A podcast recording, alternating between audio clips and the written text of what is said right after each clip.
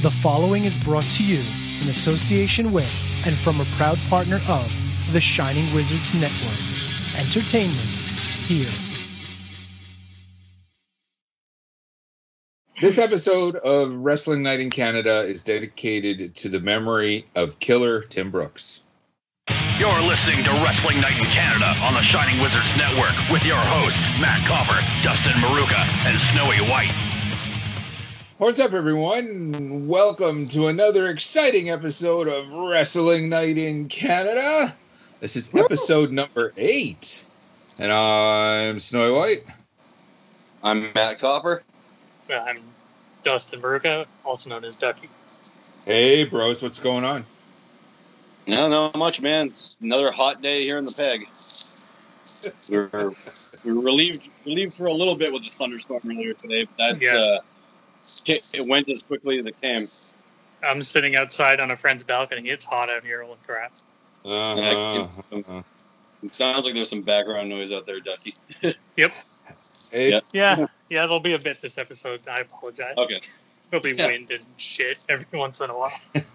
it kind of um you kind of might think well it's kind of you know that's that's what everyone talks about the weather this the weather that and all that. But when you really think about it here in winnipeg okay it's super hot in the summer it's super cold in the winters. We are like a meteorologist's wet dream you know? And so when i when i when i speak to my American friends that I know through our brother program, Radioactive Metal, that I know from the metal scene and all that, that live, you know, in California and Florida and all that. Like it blows them away just just how hot it does get up here because this is Canada, eh?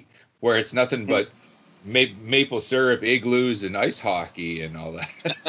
Yeah. it's like it's like no way, guys. It's uh it's uh it's quite quite the opposite as you might think you know uh we may we, we yes we have the brutal winters we have the brutal summers it just goes to show how tough we are we we can Oh, handle yeah. both climates while Mhm. the rest of the world you know are kind of stuck with with their their one but we're not going to get into too much of that because we have some stuff that's been going on in the pro wrestling world that we want to get to um, and i think we got a pretty interesting turnbuckle talk as well with so many titles over the years that have world title designations and there's been some arguments well maybe this isn't a world title maybe that that is. A lot of great a lot of great wrestlers have held world titles but when you think about it even more have never held a world title which is kind of the way it should be you know? So we kind of want to give a, a, a couple minutes to um, that and pay pay respect to those bridesmaids you know those pro wrestling bridesmaids Bridesmaids. that that just kind of ah we're this close but just but just couldn't uh As Vince would say, couldn't grab the brass ring. that's right that, that's right just just just couldn't win win the whole enchilada couldn't couldn't bring home the big one Um, Yeah. And there is actually some some of our younger fans you know might actually be surprised that hey i know that name. He was a legend. He's never won a world title. Uh, well well yeah yeah. Some, some, some people will surprise you. Mm-hmm, mm-hmm.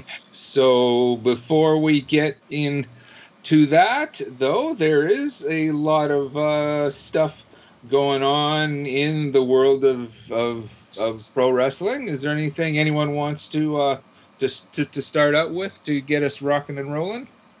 Well, Uh, well, well. Oh, go ahead, Ducky. Okay. Uh, what do you guys think about Gallows and Anderson signing with TNA? Uh, unexpected. I I thought for sure they were going to go to uh, AEW to be with their former Bullet Club buddies. Right. Yeah, they they signed with uh, Impact and New Japan, so they can do like So they can still be in the Bullet Club. Yeah. Okay, cool. Yeah, th- I think maybe expect them in Impact slash New Japan for about a year, you know, and let let them do everything they're going to do there, and then you know, then they'll sign on with AEW slash New New Japan for probably the remainder of their career. It's actually Yeah.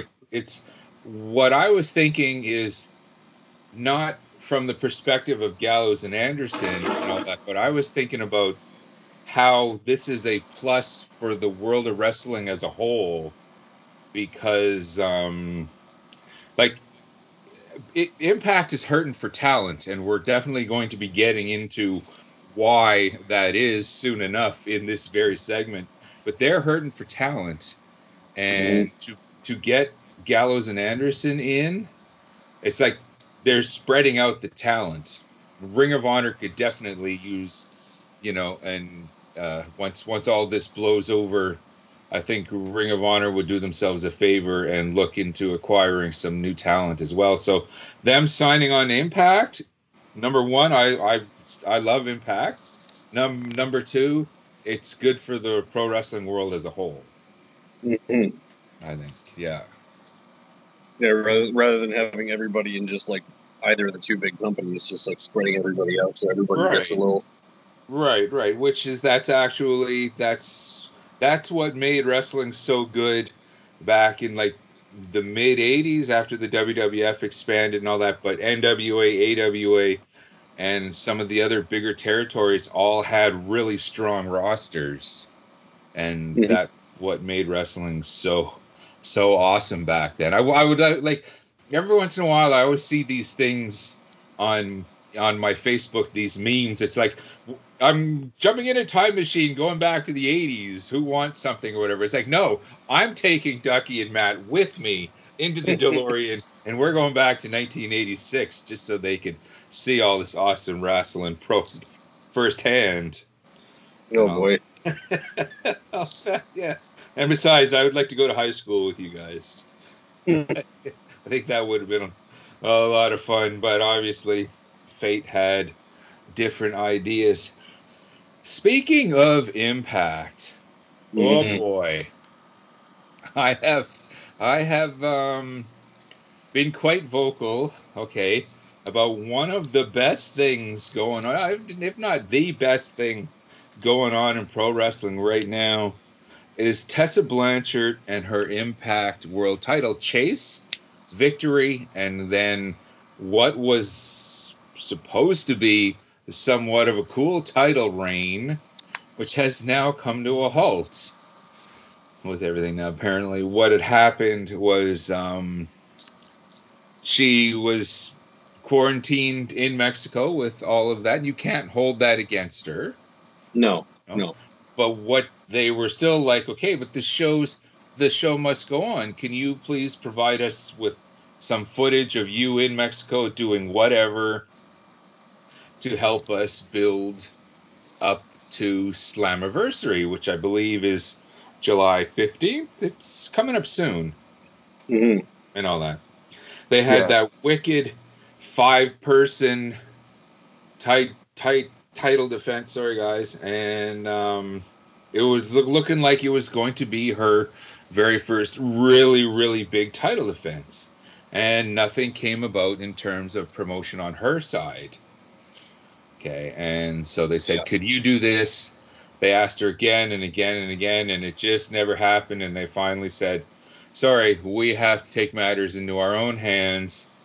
And they stripped her of the title and have since fired her. Okay, now, oh, I understand why. I get that.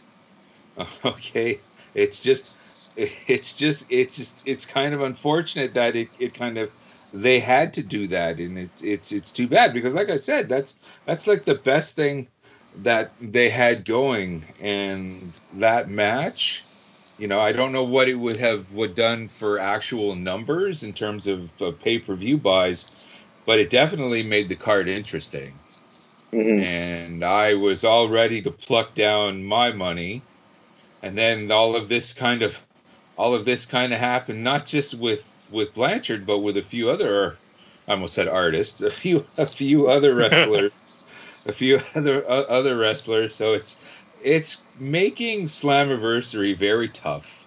very Mhm. tough Yeah. this year. That, that's that's definitely disappointing. Um, uh, obviously, I'm thinking Blanchard has has a plan B.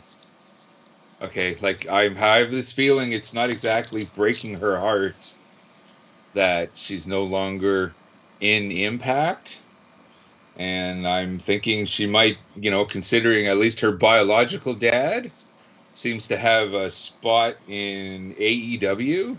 Yeah, but WWE also want her. The WWE, yeah, the WWE. Like, like, okay, who wouldn't want her? Okay, first of all, you're AEW. You already have Tully Blanchard on your roster. Mhm. Like, why as well not? get Tess. uh, yeah, yeah. Why not bring her in as well? You know, and they're they're already building their their ladies roster, and you know that's something that the WWF has on AEW is their women's division, bringing Tessa Blanchard- versus Tessa versus Shida would be good. Oh, oh yeah, oh yeah. Like you, you could you could put her up with any number of uh, of artists and artists. Oh, you can put her up with any number of the ladies, and I think you'd get a good match. And you can also work on if this is your thing. If some people don't like intergender matches and all that, but she's shown that she can do an angle with a guy. You know, so there's a lot. I think there's a lot that AEW can do with Blanchard. And all that. Yeah, same same with WWE though. Like, uh, Mhm. who wouldn't want to see a feud between Tessa Blanchard and Charlotte Flair? Oh, there you are. It's the Literally of the like. If there's any if there's any women who should be called horsewomen, it's those two. It's those two. Yeah. Well, what them- if what if they bring her in and have this story thing, and she ends up being the fourth one because well, Becky's you know going to be gone for probably a year and a half, two years. Yeah, that's true. did they actually use the four horsewomen gimmick on TV? Did they actually use it? No, I don't think they did. I think that was a backstage thing in NXT. Right, right. Unlike on MLW, you had the Extreme Horsemen, which they they actually used it on TV. So this would actually bring Tessa Blanchard in, and with Charlotte Flair, this would be a good time to actually use the four horsewomen on TV. You could have Flair, you could have Blanchard, you can bring in. Um, I know there's talk that they don't, they're not too high on Shayna Baszler right So now. Vince, Vince doesn't like her. Vince is like, nope, yeah.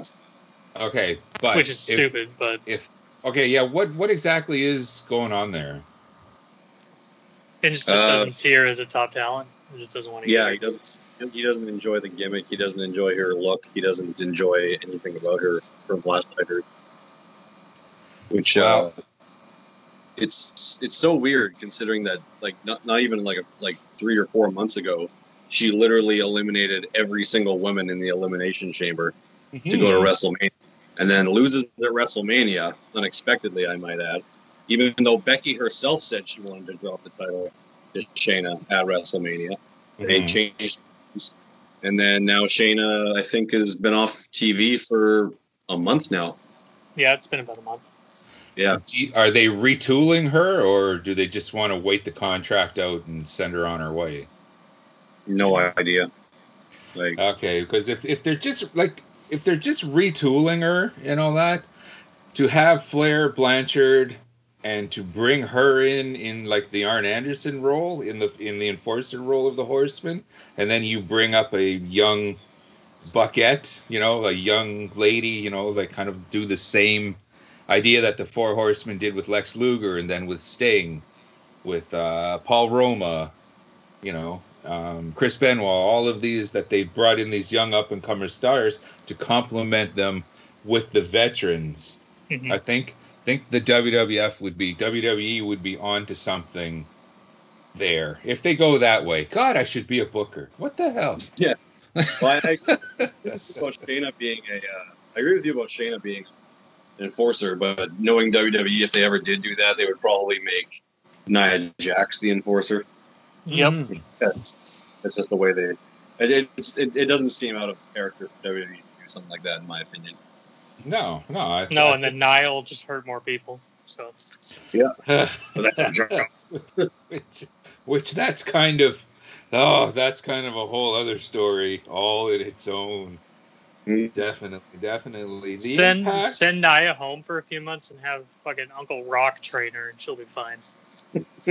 yeah. Oh no. I think we were to we we mentioned that last episode. Send her down to nxt for you know for more re, for retraining and get her shit together and all that before she just destroys the rest of the roster for and if she can't get her shit together, have Shayna Baszler come and just beat the shit out. Of. Well, yeah, and then you got to give her her She'll, she'll learn. She'll that learn then. Shayna will put her in her place. point. If and and if you can't, I hate to say it, you know, I wouldn't.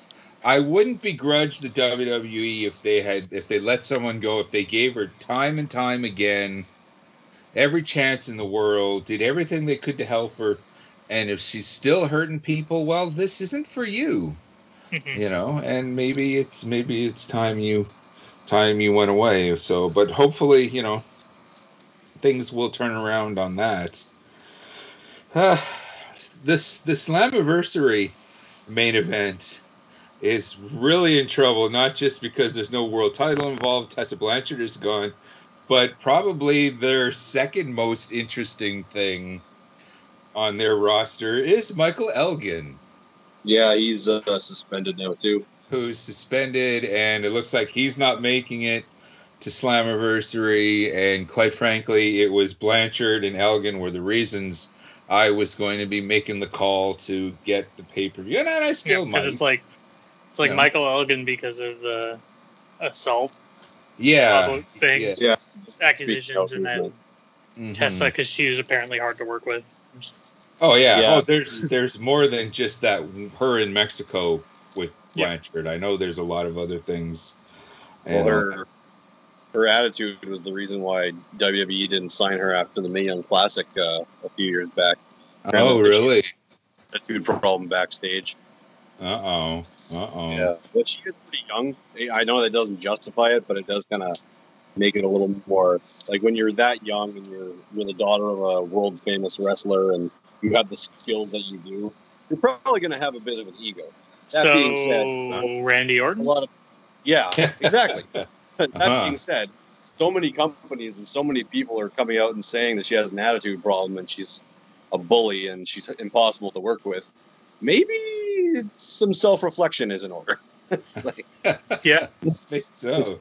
I Yeah. think so. And, and me being a Tessa Blanchard fan, it's so hard hearing this.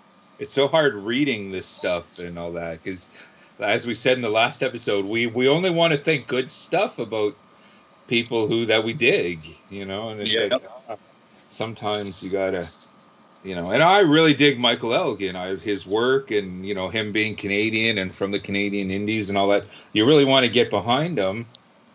And then this stuff comes up through the whole speaking out movement and all that, and you just kind of like, oh fuck, mm, no, no, Mhm. no, please tell me. But apparently, apparently, um, and the Joey Ryan situation with uh with Impact. Now he was also on the speaking out chopping block, yeah, he, and they he he was several against her. Ah, yeah, yeah. There was like 13 accusations, if if if not more, Yeah, against Yeah. them, and ah, part of me wants to say that doesn't really surprise me. Well, These given his allegations. What's that? You know, like when you have a gimmick where your gimmick really like revolves around guys grabbing your dick.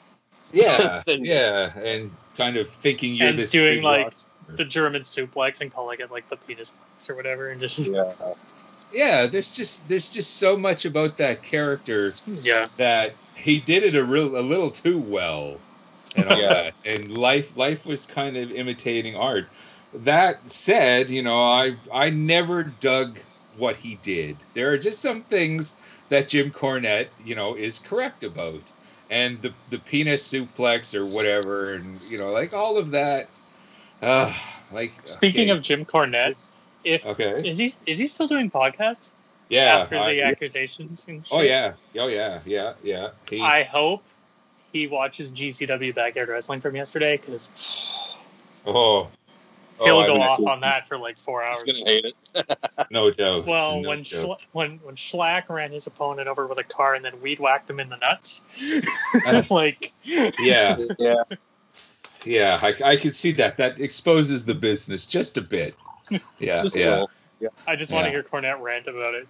Um, yeah. Well, that that would have to be brought to his attention. Oh, I'm You sure it know. already has. Yeah. Oh, you think so? Sorry. Probably. Oh, some yeah. Someone would have to send him a video clip in the mail or something, and all that. And that's just to get him riled up. Yeah. I think I think people just like to get him going. Oh, it's really funny. You know, it is no, it's hilarious because I don't like Trump either, and I I could sit him listen to him bash Republicans all day, you know. so hey, I, I Oh, don't Cornette, Cornette's mm-hmm. hulking up. He is. he definitely is. He definitely is, and all that. So Cornette was always, you know, he was a big. He was a big critic of everything that Joey Ryan did and all that, and I kind of agree with him and all that. It's just I wouldn't that okay, but that that said, okay, as much as I didn't like the gimmick and all that, it was kind of get, getting older. I don't oh, getting over getting older. Oh, Freudian slip. It was it was it was getting over, and I think Impact, if against my better judgment, is something that they really could have ran with, and they didn't. To the point now where they took that they took Joey Ryan and they did the 360 gimmick on him, and now he was doing the whole can- cancel culture gimmick or something. Oh, where yeah. it's it's basically they did with Joey Ryan what um, the WWF did with Val Venis, where he was the porn star, he was the sex figure, and then they switched him to the right to censor Yeah. Yeah. gimmick and all that. That's that's the first thing that I saw with Joey Ryan. And it's like, oh well, this is Val Venis all over again. But then it made me think, well, okay, that's also because um, Don Callis, Cyrus, is booking Impact right right now. So obviously that's his thing because you know him and him and Val Venis both being Canadian and from the Indies and all that. I have no doubt they were friends and all that. That probably where where that came that idea came from. And they were calling So- him Joseph, right? Yeah, yeah, yeah. And, and and he was actually doing the whole cancel culture gimmick quite well. Just the way he was talking. When instead of talking to Crave Crazzy Steve, you know, it, it, it would be um, mentally mentally challenged Steven or something. you know, just just the just the way he spoke. He's like, okay, they probably gave him a gimmick that he's not too big on, but he's making the best of it, and he's doing a pretty good job with it. It's just Mhm. uh, uh, for me personally, it's like this is all Val Venis all over again, but it's all a moot point now because yeah, I think he's gone as well. Yeah. Yeah, yeah, they fired him. I think. hmm hmm So I don't know, guys. Do we still want to get together and uh, go three three ways on Slammiversary or or whatnot? What do you what do you guys think? It's, When is it? Uh, It's a it's the fifteenth of July. until- Yeah, because like it's really a tough sell. Like now, like I was Yeah. so hyped, I was so excited, uh, but now, uh.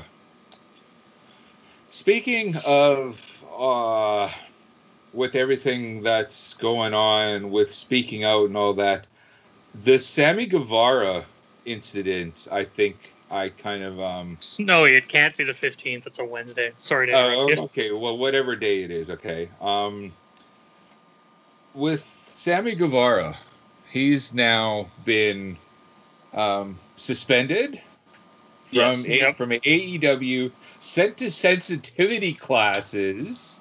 Mhm. Okay, okay, because of a comment he made because of ago on yes, yes, because of a comment he made four years ago on a podcast when he was 21 when he was Yeah. just a dumbass kid. Okay, now from what I understand, like I thought when I first heard of this, I thought that it was um it was just recent. He said something backstage to one of the girls or whatever to one of. Sasha, yeah. Oh yeah, or you know, I thought maybe it was just, it happened just recently at an AEW show, and he said something, and the girls took took offense to it or whatever, and reported him to management and all that. But no, as it turned out, this was a while ago. Mhm. Now you Yeah. mentioned he had made a joke about how he wanted to rape Sasha Banks.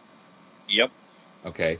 Since then, he has spoken to Sasha about it, has apologized. She has accepted his apology, and everything that's, you know, when you think about it, he was young, dumb, full of cum. It's not an excuse, but it is, it is what it is. I think it really should have ended with that. I honestly don't know if any um, sort of quote unquote punishment had to be required. And as well, um, you guys are younger than I am. At one time, wasn't and this I, I I always hated this, but wasn't the expression rape used as another form of I want to have sex with her? Like for a while, wasn't that a thing? Well, I don't know. I don't even know. I don't even fucking. No, no. I I've, thought. I've, never, I've never personally said I wanted to rape someone, but Oh, neither have I. But I'm I'm of the generation before you guys now, so that was never a thing for me. But as I recall, just a little while ago, I would see that bounced around on Facebook or whatever, where a guy would, you know, instead of saying I want to fuck her, you know, he would say, uh, uh, you know, I want to rape her, meaning a consensual sexual act together. It's just the word rape gets convoluted that way. And you guys don't remember this being a thing? Nope. Okay, Nope. good. Good. And that means it just never lasted very long. Thank goodness. Okay. But I have a feeling like that used to be a thing. And that's probably what, what, what Guevara was doing. And all that. well, yeah, but uh, the whole well, obviously the word rape means non-consensual. right, right. Yeah, like I understand that he was young, and I understand that like uh, he was just like trying to express how he thinks he he thinks uh, Sasha Banks is an attractive woman, which she is. Uh-huh. But he obviously wasn't thinking about what he was saying. He thought it would pass, off as just a joke. Right. But thing is, is when you're when you're doing stuff in the media like that, and you're I know he wasn't on TV at the time, but when you're trying to become trying to become a world famous wrestler, stuff like that doesn't go away, especially in this day and age. And like you really cannot say shit like that, especially like when you're like in a position of celebrity.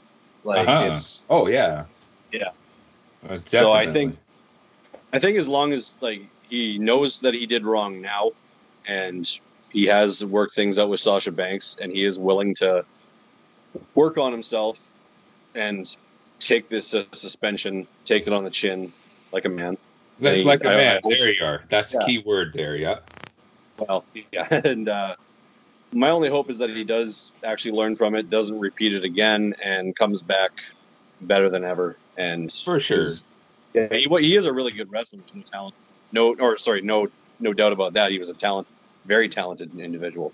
Mhm. But he said something shitty, and he's got to do his time for it, so to speak. And uh, while he is suspended, his uh, his salary is being donated to the Women's Center of Jacksonville, I believe. Mhm. Mhm. I think that's a good move on AEW's part. Which see Cool. that that that's just while I personally don't feel that okay he that didn't necessarily have to be punished for it, but I understand why AEW did it and, Mhm.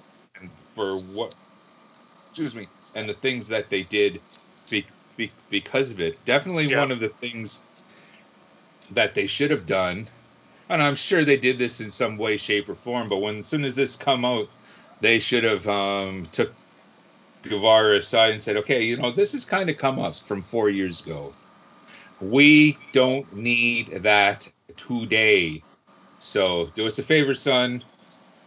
Zip your lip. You know what I mean? Like that's probably what they said to him, and then still hit him with this, and all of that's fair ball. Fair ball, though. It just. Yeah, yeah. I think out of all of these incidences that have been going on with actual assaults and bullying and all that, this is actually one of the uh, the lightest infractions. I think. You know what I mean? Like if you're gonna put things on a scale, I think this is like a two out of ten. No, I, I, I see what you're saying, but the fact is, is that he's still, from Oh, a yeah. lot of people's perspective, he did essentially say that he wanted to have sex with someone non-consensually. So Mhm. that does kind of leave a bad image and Oh, definitely. really makes them look really, really Mhm. bad. But yeah, as I said before, as long as he learns from it, knows that he's fucked up, and and uh, learns from it and grows from it, becomes a better human being from it, then then that would be good. That, that's my best for, for Sammy right now. Yeah. He was probably one of my favorite talents in the in the AEW.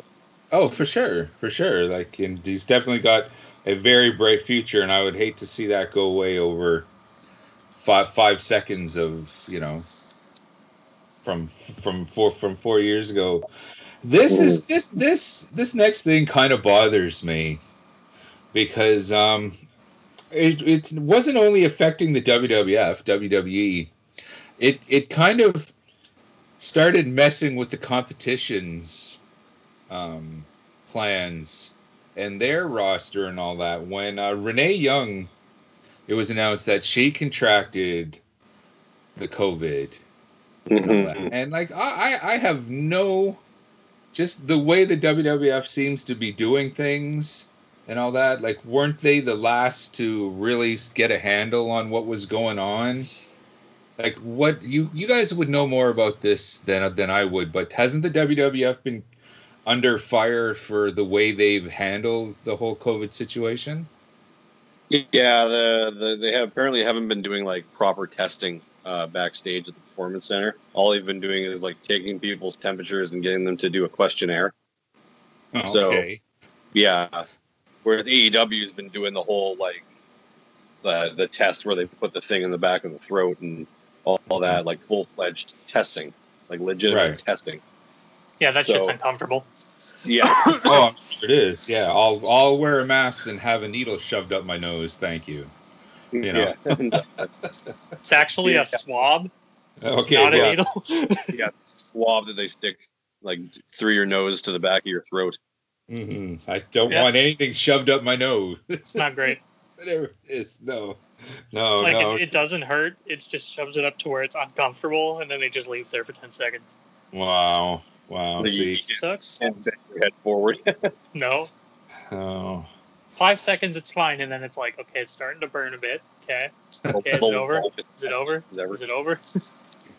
Is it over? Get this damn thing out of my nose. Basically, yeah. Anyways, well, But anyway, it- yeah, it, it seems That's like. uh, so I have no doubt that you know, and this is just spe- speculation. No one really knows for sure, but Renee has gotten the COVID, no doubt, from working, you know, Mhm. within the ranks of the WWE. You Mhm. know, now because this comes out, well, who is she married to? Who is she living with? uh, uh, I think uh, it's uh, it's uh, who is What's his name? Yeah, Is- isn't it that um Jim that Jim Morrison guy? Wait, wait, no, Yeah. that's wrong. That's wrong. Um, no, no, it's uh, oh fuck. uh, it's John. that's right. That's right. Who who works for the other guys? Yeah, he's Okay. the the biggest fish for the other guys. The biggest fish in the other pond. In the other pond, yeah, for sure, for sure. So now, now, okay, even all this COVID thing is going on. Like I can personally attest, okay, that when you're married and living with someone, trust me, you are still with you. are- You are not keeping yourself within six feet. I can personally attest to that. Okay, shall we say? all right, all right, all right. So now, with that with with that in mind, now Loxley as Loxley. Loxley. Yeah. I'm, s- I still love Robin Hood. Okay, Yeah, I was gonna say.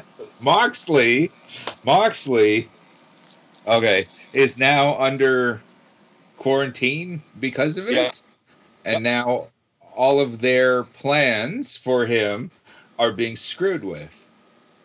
Now, Yeah, because he's uh, yeah he was supposed to be in the main event of night two of, of uh, Fighter Fest, but that has been pushed back to uh, uh, July fifteenth, which is the night the fight for the Fallen is now going to take place. hmm hmm hmm Which, which that's that's definitely understandable. You know, it's Right. just, just if if I was AEW, like I would be, and no doubt they are, I would just be so pissed. You know, it's like Oh, we're doing yeah. all we can, we're doing this, and it's still affecting us because they can't get their shit together over there. Yep. You know. Now, Well, all like- said and done. Oh, sorry. It's like what Taz said on uh, this past uh, on the on the first night of Fighter Fest. Taz said like, "We don't run a sloppy shop," Mm-hmm. and that was yeah, that was definitely a shot shot at WWE for that. That, that. Yeah, apparently Vince isn't too happy about that promo, Well, Oh, whatever. from what I heard. not really too concerned with Yeah. what oh Vince no, thinks. Vince is mad. Go eat a steak. Yeah. How long do you think Renee lasts in the WWE now? Uh, apparently, she's uh, they, they're actually pretty mad at her for coming out on social media saying that she had COVID nineteen. Right.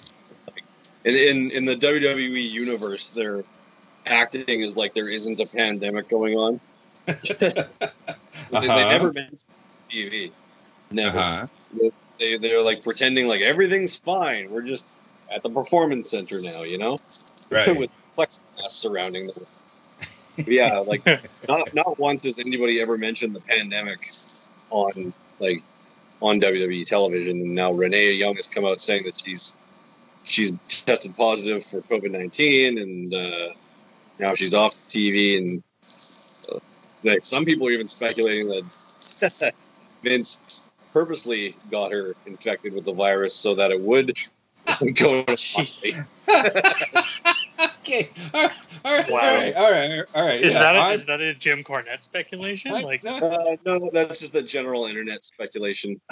I, no, I'm not. Yeah, I'm not. I don't like Vince at all. Okay, never have. Okay, this though, like I'm not one for conspiracy theories either. like, wow. Oh, because if that was ever to be proven that he intentionally major lawsuits, that's a that's millions of dollars in lawsuits right there. mhm. It's it, it's very elaborate if it's true. Uh-huh. Yeah. but anyway, uh, yeah, her and uh, Sheila Braxton, who's the backstage SmackDown interviewer, she uh, she also tested positive, and yeah, like anyone who's coming online saying that they tested positive is apparently like getting the talk from upper management in WWE, so they're not very happy with them. So who knows? We may see Renee Young in AEW sooner than we expect. Oh yeah, yeah, and they would take her in a heartbeat. Yeah, if, if she doesn't want to go become like a sports broadcaster or something after she leaves WWE. Oh yeah, I guess there's other options. Other people Yeah. might want to, you know, e- ESPN or something, or yeah. Uh, even like TNT. Yeah, Yeah. you know, for their sports programming Yeah, and all that. All the best. hmm hmm So it's been, uh, once again, the most interesting thing about pro wrestling is the shit going on behind the scenes, unfortunately, than what's going on in the ring. And I, I love those kayfabe days when we didn't know anything going on behind the scenes, and it was just everything, you know, pre when everything was pre-internet and all that. It's it, we all of our attention was all focused on the ring, and we definitely have to get back to that somehow. One of these times we have to get like a fan. We have to bring like a fan that doesn't follow like the behind the scenes stuff at all Right. you know, and just just just grill them and ask ask that person a bunch of questions and all that. I think that might make for a pretty interesting, uh, pretty interesting topic. Does anyone else you anyone else have uh, anything going on currently in the whys and wherefores of the pro wrestling? Well, after you Well- said K, sorry, I, sorry, I just want to say after you said kayfabe, Snowy, I gotta show you this uh, this little series on YouTube called Kayfabe News. It's like a comedy news broadcast. I Okay, think, I think you'd get a kick out of it. It's actually pretty funny. kayfabe news. Kayfabe News, yeah, with uh, uh, yeah, it's it's Simon Miller from What Culture, but he calls himself uh, Flippin' Marks. Is his uh, broadcast? Is his anchor name? Something. Kayfabe That's news. it. Okay, writing it down. Yeah, I'll, yeah. Look for it on YouTube. Right funny. on. Right Anyway. on. Excellent. Excellent. Thank you. Thank you. Um, at the top of the hop, you know, at the opening bell of tonight's episode, we kind of tiptoed around and gave some feelers out for what we wanted to discuss in this week's Turnbuckle Talk, which, um, with everything that's, um, like when it comes to titles, there are just Right. so many going on. There are just so many in the world of pro wrestling now. It's just, do they really mean very much anymore? Uh, are they just props? Are they a means to an end, or are they, you know, are are they the thing to strive for like they once were? At one time, being the world champion was everything because before there Yep. was guaranteed guaranteed contracts, before there was dolls and merch was a was was a big thing. You wanted to be the world champion of your federation because that's what brought in the most money. You were the big draw. Now, well, you know, the sad reality is a non-world champion, a guy holding the belt, not holding the the, the big belt, the 10 pounds of gold, could be making more than a guy that's been, you know, a, a an awesome year-long run as world champion. It could just that's just the nature of the business now. There's been a lot of great and awesome Hall of Fame characters and wrestlers and athletes, you know, that have never won the big belt. And like we said at the top, you know, it some of the names might kind of surprise you. Before we get into some of these though, kind of wanted to give a quick summary off the top of my head. Kind of want to challenge myself here. And just to go over what were world titles and kind of the lineage that made up a lot of them. And now I'm thinking the best starting point was at one time we had three concurrent world titles starting in 1963 the NWA world title, the AWA world title, and the WWWWWW squared F champion. okay, we had those three titles for many years. I believe the first, kind of the first change, though, um, the WWWF ch- changed their name to just the WWF. Um, and then, so we still had the three.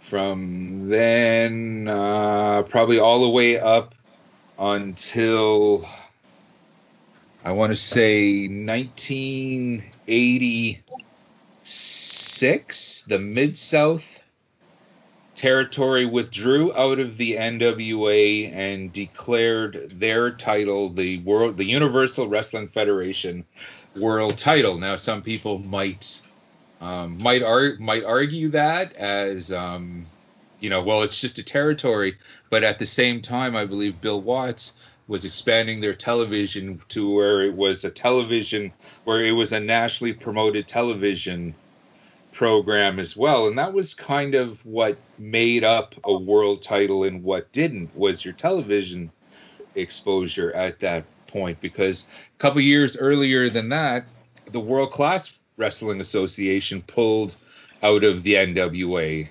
and they declared themselves their title to be a world title and no one no one quite bought, didn't quite buy that because I don't think World Class had national television at the time. So now I guess we're kind of at the point now where we're having we had four four world titles up at that point. Mm-hmm. Moving on a couple years later, maybe about four years later, World Class Wrestling pulls out of the NWA and they declare the NWA champion that were part of that territory at the time instead of after withdrawing from the NWA, they just gave they just acknowledged Ric Flair and the Steiners as WCW champions, leaving the NWA and NWA tag teams kind of vacant. So that gave, and of course, being the big exposure on TBS, that gave WCW world title status.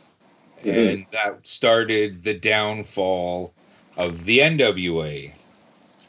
Sometime around shortly after that, the AWA would fold. Like the NWA started to lose a lot of their exposure and their like fan interest and all that, to the point where Eastern Championship Wrestling have decided that they want to pull out of the NWA in a rather big way when Shane Douglas took the NWA world title, threw it on the ground, and declared himself the new ECW world champion. So now, obviously, the NWA, whether that that has world title status at that time, was kind of you know that was that was debatable. Okay, I wouldn't want to punish them for it, but I I definitely think the NWA now, you know, with everything that's going on with uh, with Billy Pumpkins and all that, I think he's uh, they've elevated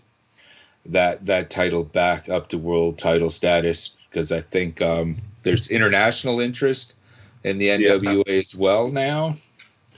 And now they got uh, Nick Aldis calls it the real world's The yeah, yeah, yeah, and I love the the whole Sweet Charlotte as well. I love that. I love that. That's a, that's a nice a nice throw. Uh, it's a nice throwback to that. And of course now, AWA doesn't exist. ECW no longer exists. Um, WCW no longer exists. Um, then the WWF, WWE kind of splits brands, creates their own two world title. okay, sure, Yeah. right, whatever. And of course, AEW comes along, and now no one is They have- going to argue them being of world title status. Even though there's only been two champions. Yeah, yeah, but once again, you know, they have the national exposure and all that, which, you know, like I said, that's that's kind of the key point to giving Mhm. yourself world title status because there there's to a point where every every small independent federation, you know, is calling themselves world world champion. And you know, I'm kind of like, yeah, get over Yeah. yourself, buddy. You know. Well, the, yeah, the, the criteria for having a world title is, is nowadays just to call it a world title. Yeah, yeah, which come on. Basically, yeah. yeah you really need um you really need uh some clout for it sh- shall we say. Sorry i'm not just gonna go by your word buddy. Like you have to show me you know especially for what we do on this show. So believe it or not and actually no it it should be this way.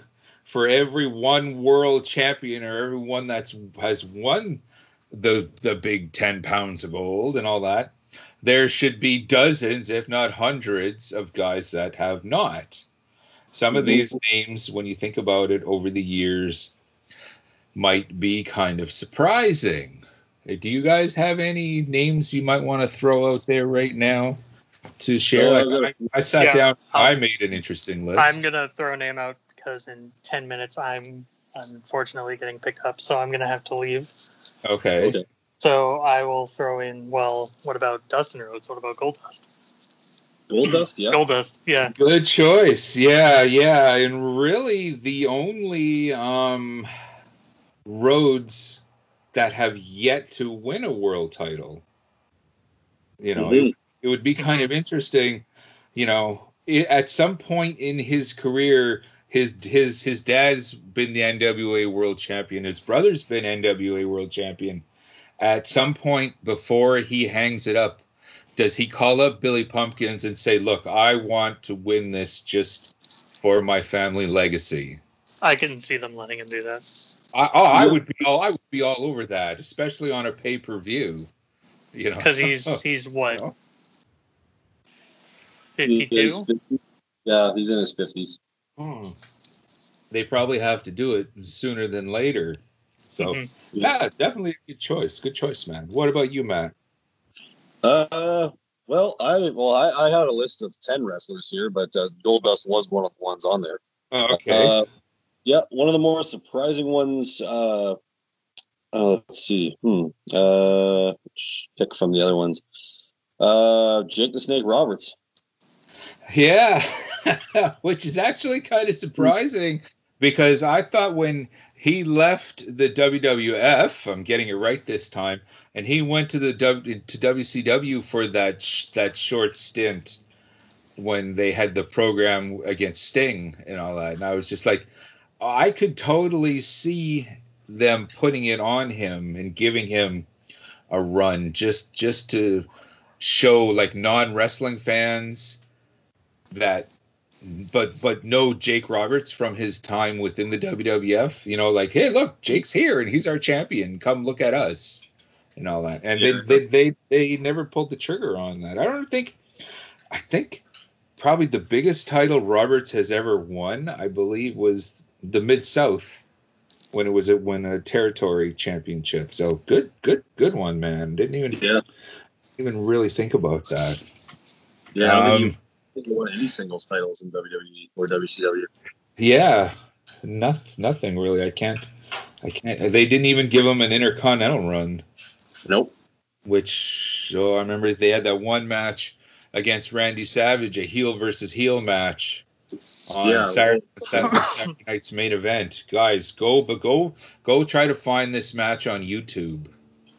Or Yeah, the network. the- Uh, yeah, or, or yeah, on the network. It was just it was absolutely amazing match. The audience was split, and they just went back and forth, and it was just oh oh my god, I couldn't believe I couldn't believe I couldn't believe I was watching the WWF and not the NWA at the time. That's how good the match was. Which Was that it the match at the at the very end where Savage was tied up in the ropes and the Cobra bit his arm? oh no, that was a couple years later. This was Okay. 1987. Just Savage's uh, initial IC title run. Both both Okay. both were heels at the time. Okay. Yeah, absolutely fantastic. One of the most underrated matches you're ever going to find. Hmm. Um, Kevin Von Erich. Really? Oh yeah. Yeah, yeah, like his brother Kerry was was given a short NWA world world world title run only for about a week. He had won it at I guess it was the 1985 Texas Stadium, the Kevin Von Erich Memorial Cup or Parade of Champions or the David Von Erich Parade of Champions card. Kerry had won it, won, lost it back a year, a week later. But the following year, they kind of booked the whole idea again. But this time, it was Kevin going after the 10 pounds of gold in Texas Stadium at that same event. But uh, Kev just, you know, fell a little bit short and never did while he went on to win multiple world class titles he never did win like the the the big one and that might kind of be somewhat surprising ducky you got a uh you got another one before you got a bolt Uh, Ahmed Johnson. Yeah yeah yeah but that's i don't know if he never he, he never really did but i i don't know if i ever would have done that Yeah. he just wasn't. uh Because didn't he held the IC title at one point? I believe. right? Yeah, Yeah. yeah. Yeah, he did. Uh, but that was kind of at the point. The IC title was now at the point where they were giving it on to help get the guys over, not just to Yeah, see that's true. If, yeah, not just to see if okay, is this guy world title, you know, material or not? Mhm. Like that's what the IC title. Once once they kind of put it on Ahmed and all that, you can kind of tell they were going in a uh, in a different direction. With that, what about you, Matt? Oh, let's see. Another one I got on my list here. Uh, Owen Hart. Hmm. Hmm. Now, of course, there was all that. There was all that speculation that, with everything that was going on with the Montreal screw job, were they were the were they going to pull the trigger and give it to Owen, or not?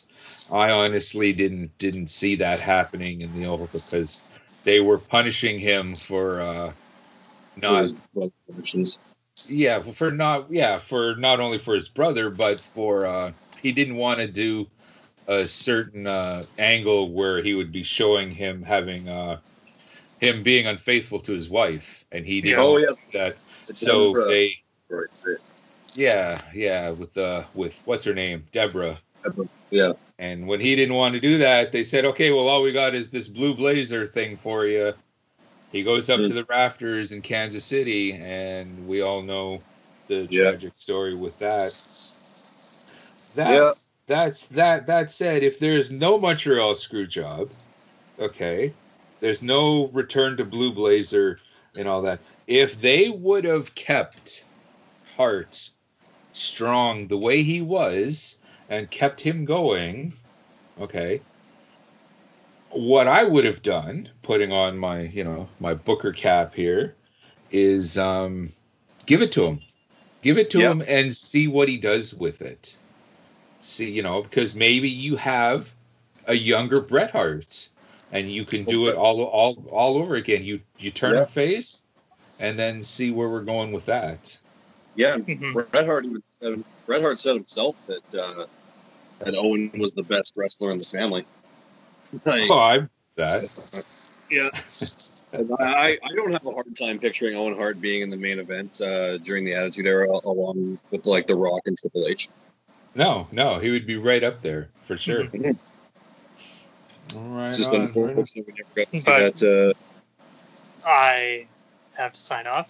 Okay, man. Thanks, thanks so much. We'll continue the conversation later. And um, Also, I, will got s- storm clouds rolling in, so I don't want to Yeah. get rained on. I'll, All right, dude. uh, I will see you next weekend um, when your band is playing, which we'll get into that as we go out. Okay. Okay, brother. Take care. Okay. Take care, guys. have a good one, man. See ya. All right. Uh, Rick Rick Rude. This That's this a is bit kind of of. a- Yeah. I'm sorry. That's a bit of a weird one because like he he has had the big gold belt before. Right, right, Yeah. right, right. But yeah, they that, that was kind of the the the area when WCW declared themselves independent, gave them their own world titles and all that. Mm-hmm. Pulled out, they pulled out of the NWA. They start and they started a working agreement with them again, and uh, that's when uh, Steve Williams and Terry Gordy had won the tournament to win the NWA World Titles while they were WCW World Champions. And I Mhm. think Barry Windham. How did he win the NWA World title? I don't remember exactly how, but Barry Windham ended up becoming NWA World Champion. Once again, WCW pulls out of the NWA, leaving them in possession of the big gold belt. Okay, Yeah. and and Yeah, Rick Rude, Rick Rude was he did technically hold that belt three times, but it Right. wasn't the world Right. heavyweight but championship. when it was. they yeah it, it was they had to they couldn't call it the NWA World Title. It wasn't the NWA World Title, so No. they became it became WCW started calling it the WCW International title, Mm-hmm. Which it's like, okay, international means more than one country, means world, means WCW now has two world titles. Yeah. Hmm. So technically, in, in- intercontinental kind of means the same thing, does it not? Yeah, basically, yeah. It's within. It's within. The Intercontinental is within the continent of North America. Is it? Okay, I Yeah. thought it meant like all the. Oh no, no. Like Okay. yeah, that would that'd be like the WWF had their world champion, and then um, the Intercontinental was within North America, the Canada, Oh, okay. U.S., Mexico. Okay, I, th- I thought it meant like all the continents because it has like the globe. It had the globe on it. Well. so it was like it's like so it's like North America, South America, Europe, Antarctica, Asia. Every place that has a continent, but then that makes it the world title because the world has continent.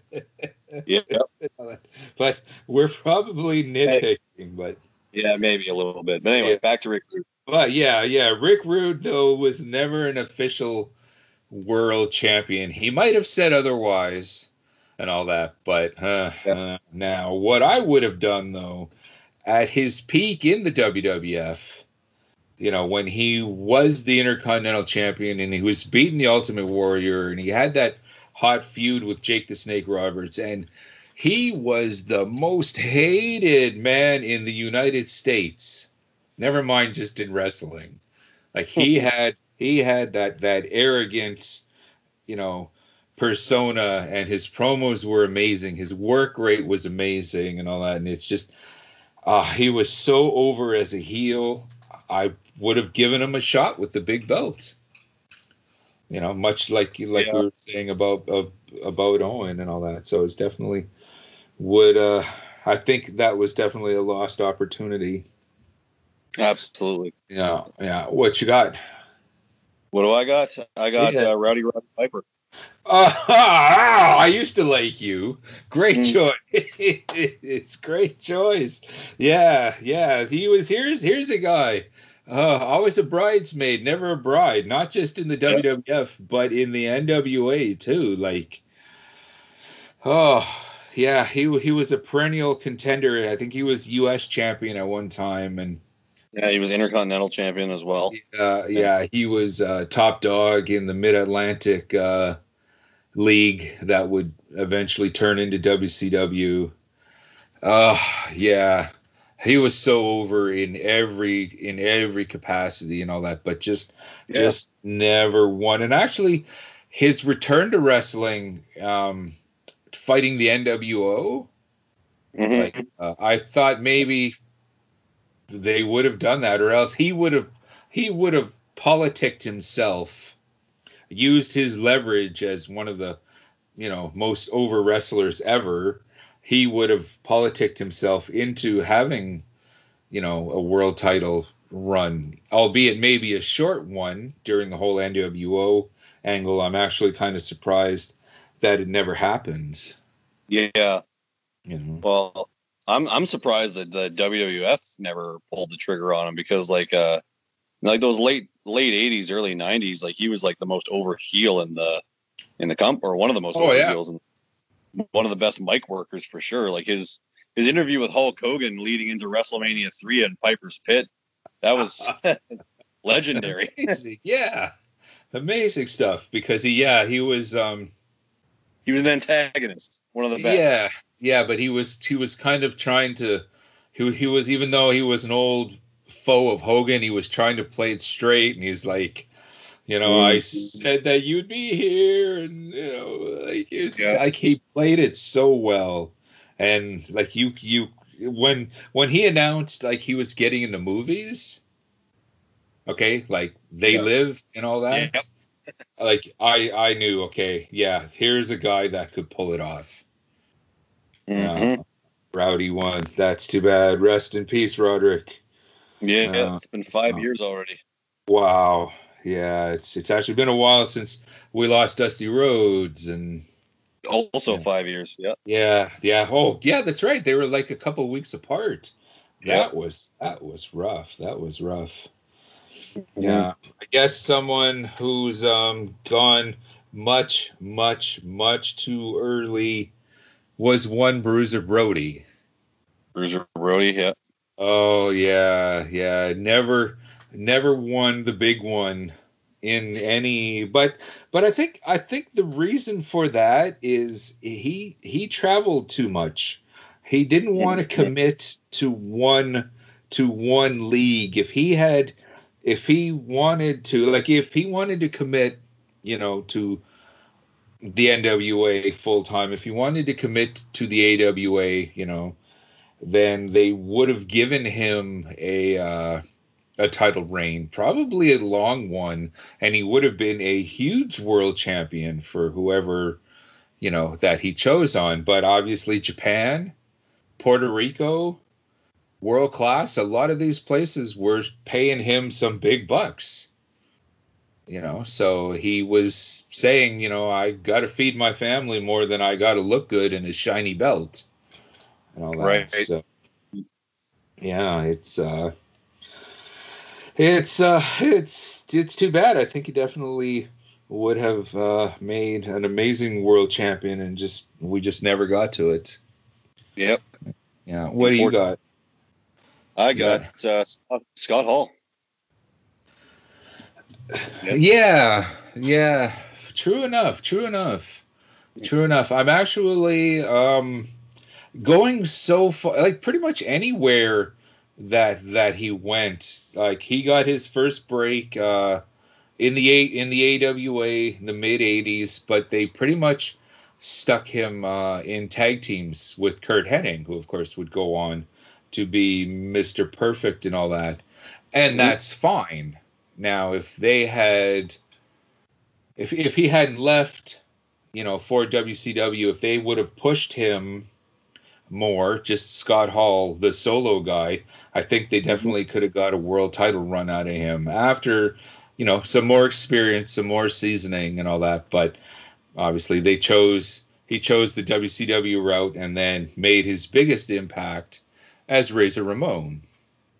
Yeah, he he did win the Intercontinental title as Razor Ramon, and he he was a great, great character and had one of the best matches uh, in WrestleMania history as that character. But yeah, they never uh, never had the opportunity to win the the Winged Eagle Mhm. there.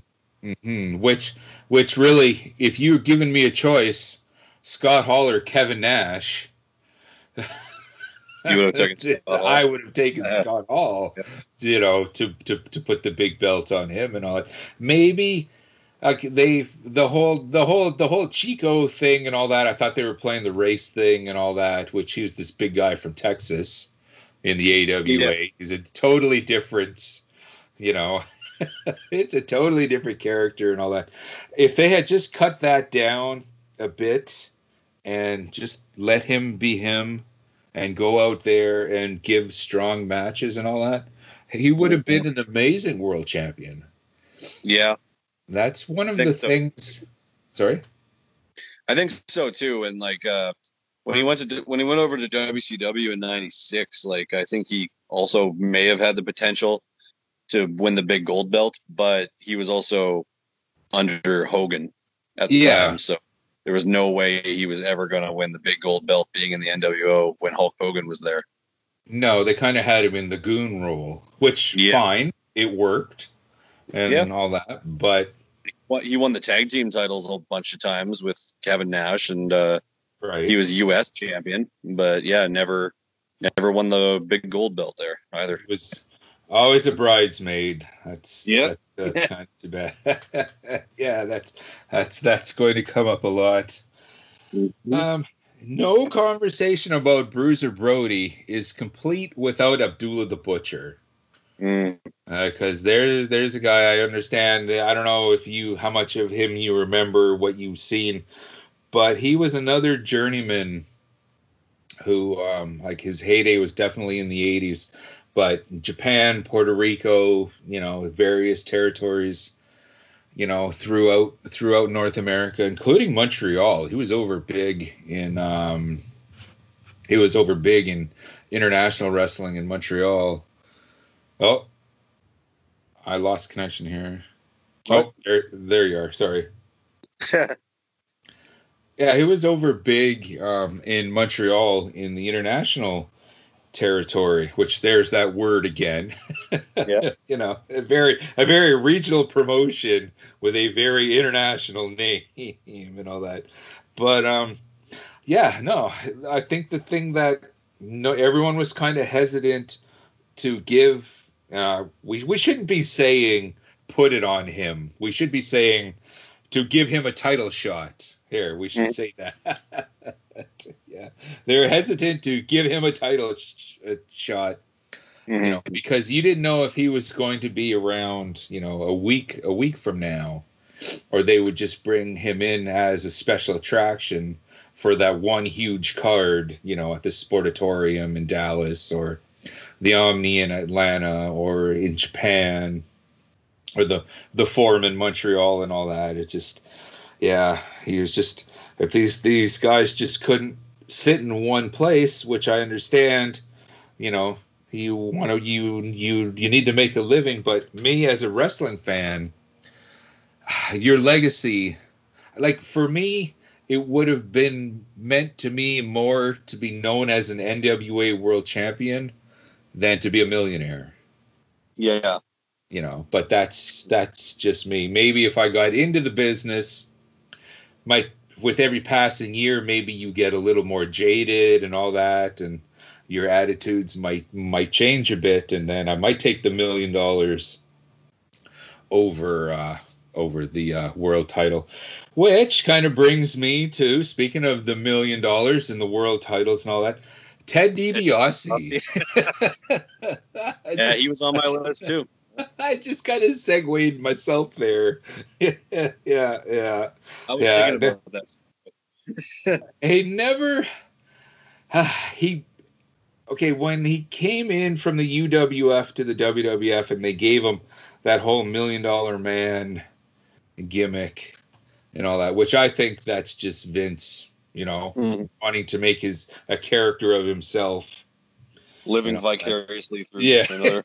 yeah, yeah, yeah, yeah. Um, with with that that character like Rick Rude and all that was just just over like huge, big time. He was the biggest scumbag on the planet. DiBiase, he the man, he played it so well, and all that. So it worked into the character, okay, to purchase the world title as opposed to Mhm. winning it. So when Andre legitimately, quote unquote, with the whole double referee on the on the special Saturday night main event and all that, when Andre won the title and then sold it to DiBiase and it was you know you can't buy it so it was declared vacant right away DiBiase was never technically a world champion No, not recognized as a world champion. Right. no. Right. But not only in the WWF, but you might be kind of surprised to know that he never won the big one in the UWF either. Hmm. As well, which is the, you know, that's might be kind of surprising. You know, that while that short time that the UWF had world title status, I think he went to the WWF shortly after the UWF expanded the one man gang was champion. He lost it to what would become the big boss man, and then finally to DiBiase's longtime partner, Dr. Death, Steve Williams. So, really, at that point, they were putting all of their attention on Steve Williams, which um, I, I, you can't argue that. You, you definitely can't can't argue that. But yeah, like I said, a younger fan might be kind of surprised that Ted DiBiase was never world champion there, and not one reign in the WWF either. Very surprising. Nope. And he was, and what people for seem to forget, much like Rick Rude, where they look great, it's all gimmick, great on the mic. Rude and DiBiase were amazing workers Yeah, they Like- were. Absolutely unbelievable. You strip all that shit down. Same thing with Steve Austin. You you Yeah. strip off this the Stone Cold.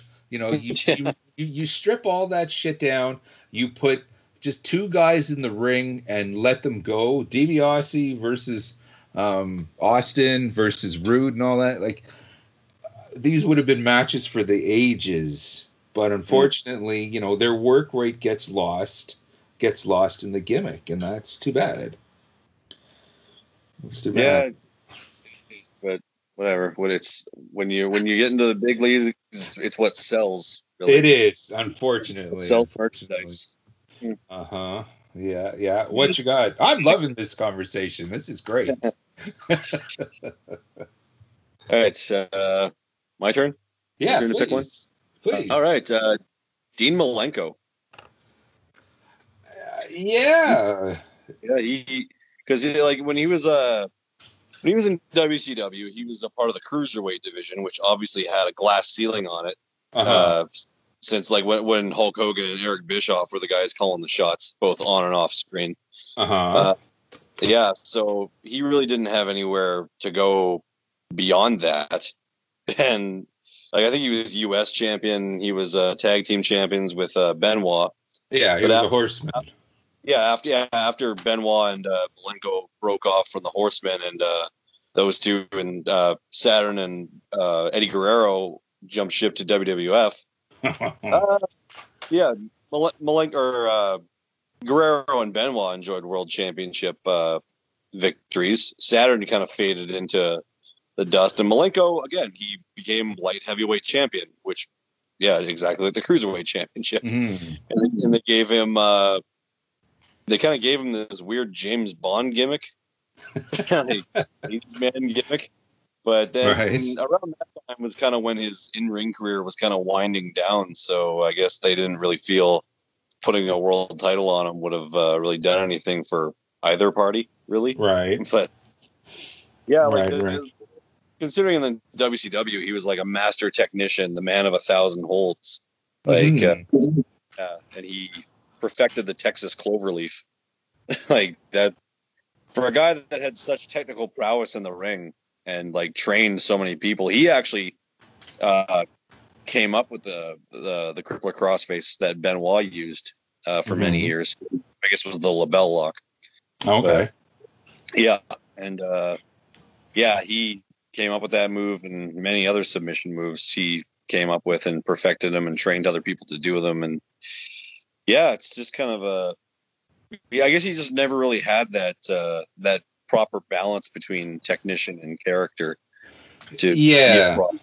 Yeah, that, Um, that's that's what kind of sorry, that's what kind of hurt him. He wasn't he he charisma, Mhm.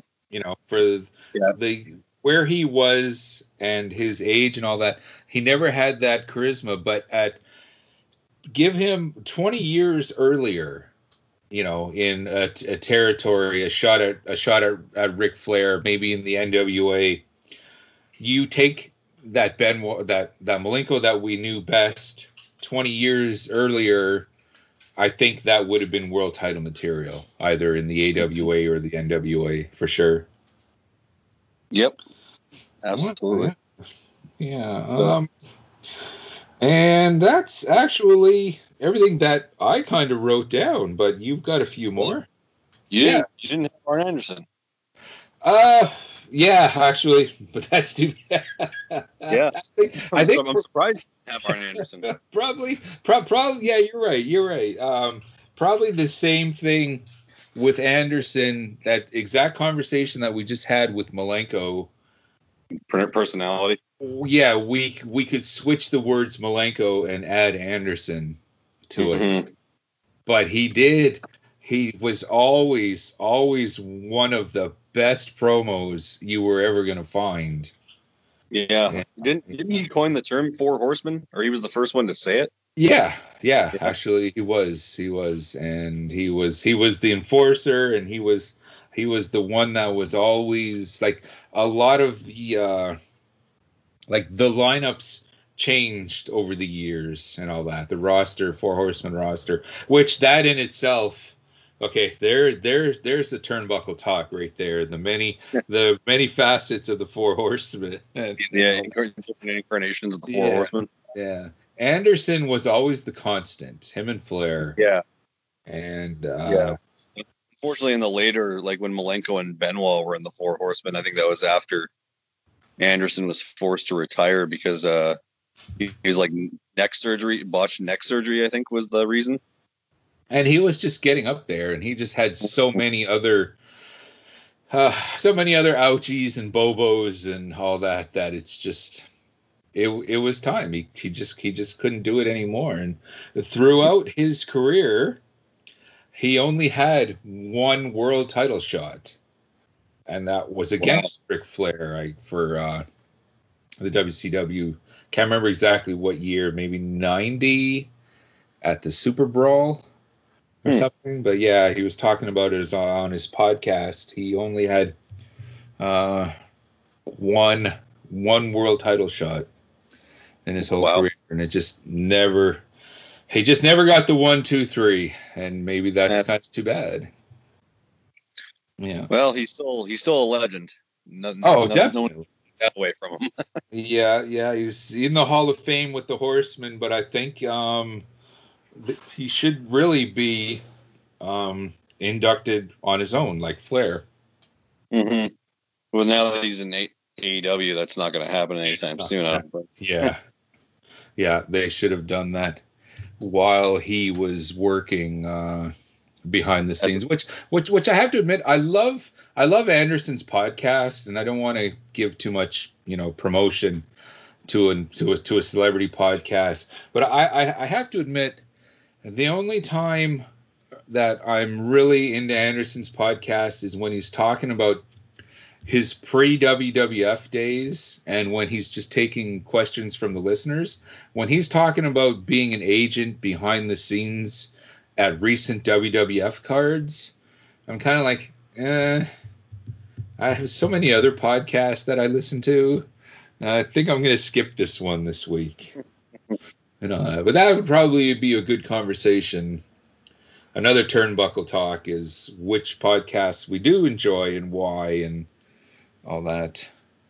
Uh, Yeah. something to think about. Something to think about. Okay, give me another one. All right, the, the very last one on my list that I have is uh, British Bulldog. Yeah, yeah, especially since they were giving him kind of that that push uh when he when he went solo right before the whole Heart Foundation thing when it was him and Bret him against Bret and he was so over internationally. Like, Well, he, yeah, was, like- he was so over in Europe and all that. Well, him and Why Bret, uh, yeah, they, they main evented SummerSlam '92 for the Intercontinental title and, and Yeah. at Wembley. Yeah, Wembley, And- yeah. The crowd for that match was insane. Like, Huh?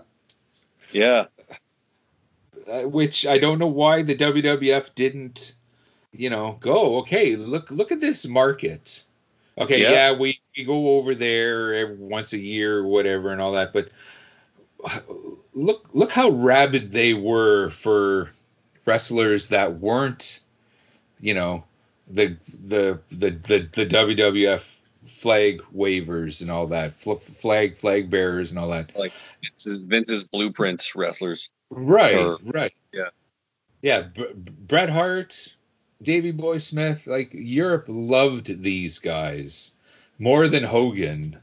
you know. Oh, so- they, they, they- they were their countrymen. Like, I Oh, guess sure. that like, like you, you go like you have your normal like WWF broadcast at the Madison Square Garden with Hulk Hogan coming out waving the American flag and his like real American theme song, and yeah, obviously people there are gonna go absolutely ham for that. Uh-huh.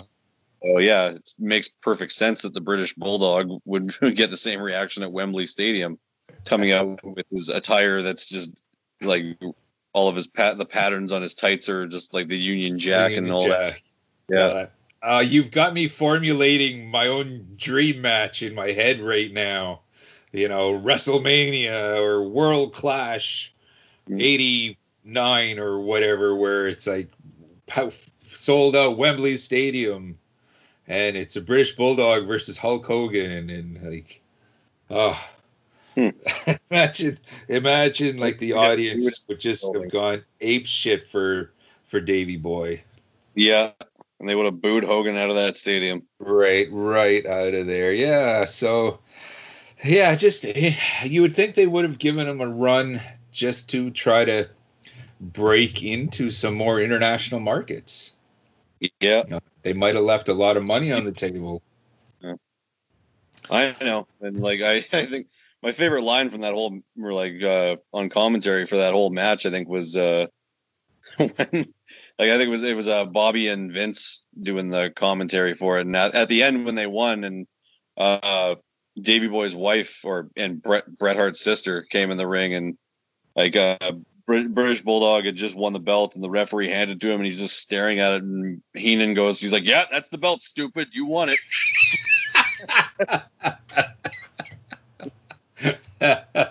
Heenan, Heenan was amazing. Mm-hmm. You know, you know, like if if you were ever if we were, and this is probably something that that we should do as well. Our our first episode, we did our uh our Mount Rushmore of wrestlers. Yeah, yeah. We should we Do should do another another episode of uh non wrestling personalities, managers, broadcasters, promoters yeah. you know and for me when i think of like a non-wrestler my mount rushmore for non-wrestlers the very first fucking bobby heenan Mhm. oh oh, like between that and the whole like that's not fair to Flair thing. And oh my god just amazing stuff yeah Yeah. yeah yeah so oh yeah wrestlers Yeah. that have sorry wrestlers that have never won the world title. Never won the big cheese the big 10 pounds of gold the sweet charlotte. Yeah, kind of surprising. Brass ring. the brass ring that's right that's right. But it's but it's a championship damn it. Belts hold up your it's not a belt. there's another episode. I'm just gonna go mm-hmm. on full vince the whole Yep. whole- My throat's gonna be so sore by the end of it. yeah, yeah. Uh, well, a clock on the wall is telling us. I think it's uh, just about that time. Thank you, my friend, for Yeah. for hanging out and having a grand old time. And uh, it's once Yeah. again, absolutely awesome uh, episode and a really cool conversation. This is the this is the type of stuff that I like talking like as a fan. You know, Yeah. just just just just stuff like this. So hopefully we'll be able to bring uh, a lot more like that. We are out in the um, social medias and all that. How can uh, people find us there? Yeah, well, we're on Facebook at fa- uh, facebook.com slash wrestling night in Canada and on Instagram at wrestling night in Canada. And I don't think we have a Twitter page yet. Dustin still has to do that. So we're going to get on that soon. We'll be on the Twitter. We'll be on Twitter soon enough. Don't worry. Right, So, uh, right on. Hit us up on the two, those two social medias for the time being. Right on. Thank you. Yeah, I'm having a lot of fun with our Facebook now. Whenever something new, something cool kind of pops up, I like I like to share it on there because I'm still uh, I'm not really an Instagram guy yet. I'm still having a hard time just working that with uh, with with radioactive metal and as well, but Mhm. gives me incentive, gives me something to do, especially with everything that's going on. We want to thank everyone at the Shining Wizards Network, shiningwizardsnetwork.com. You can check us out there. We are part of a that is a really really really cool um, network of podcasts. That's that's a predominantly pro wrestling podcast, but there's uh, there's there's some comedies. Our brother program radioactive metal if you haven't Mhm. had enough of your cool uncle snowy this week you can go and check out my other program there and there's um some other It's really great- cool great there's, there's Community of shows on there. sorry It's a great, great community of podcasts on the Shining Wizards Network. It is. It is. It's not just wrestling. It's not just music, but it's pop culture. It's comedy. There's just so many really cool shows to be checked out there. So that's where you can also find Wrestling Night in Canada on Spotify. as well. I know a lot of the kids are doing the whole Spotify thing for their podcasts these Yep. days. So through through the Shining Wizards network, be sure to check out Wrestling Night in Canada on Spotify. So that's it. Once again, thank you so much. And on behalf of our good buddy Ducky, in the meantime and in between time, that's it. This has been a, another exciting episode of radio. Oh, oh shit! Sorry, Nope. of Wrestling Night in Canada. I'm Snowy White, I'm Matt Copper, signing off. And we're from Winnipeg, you idiots.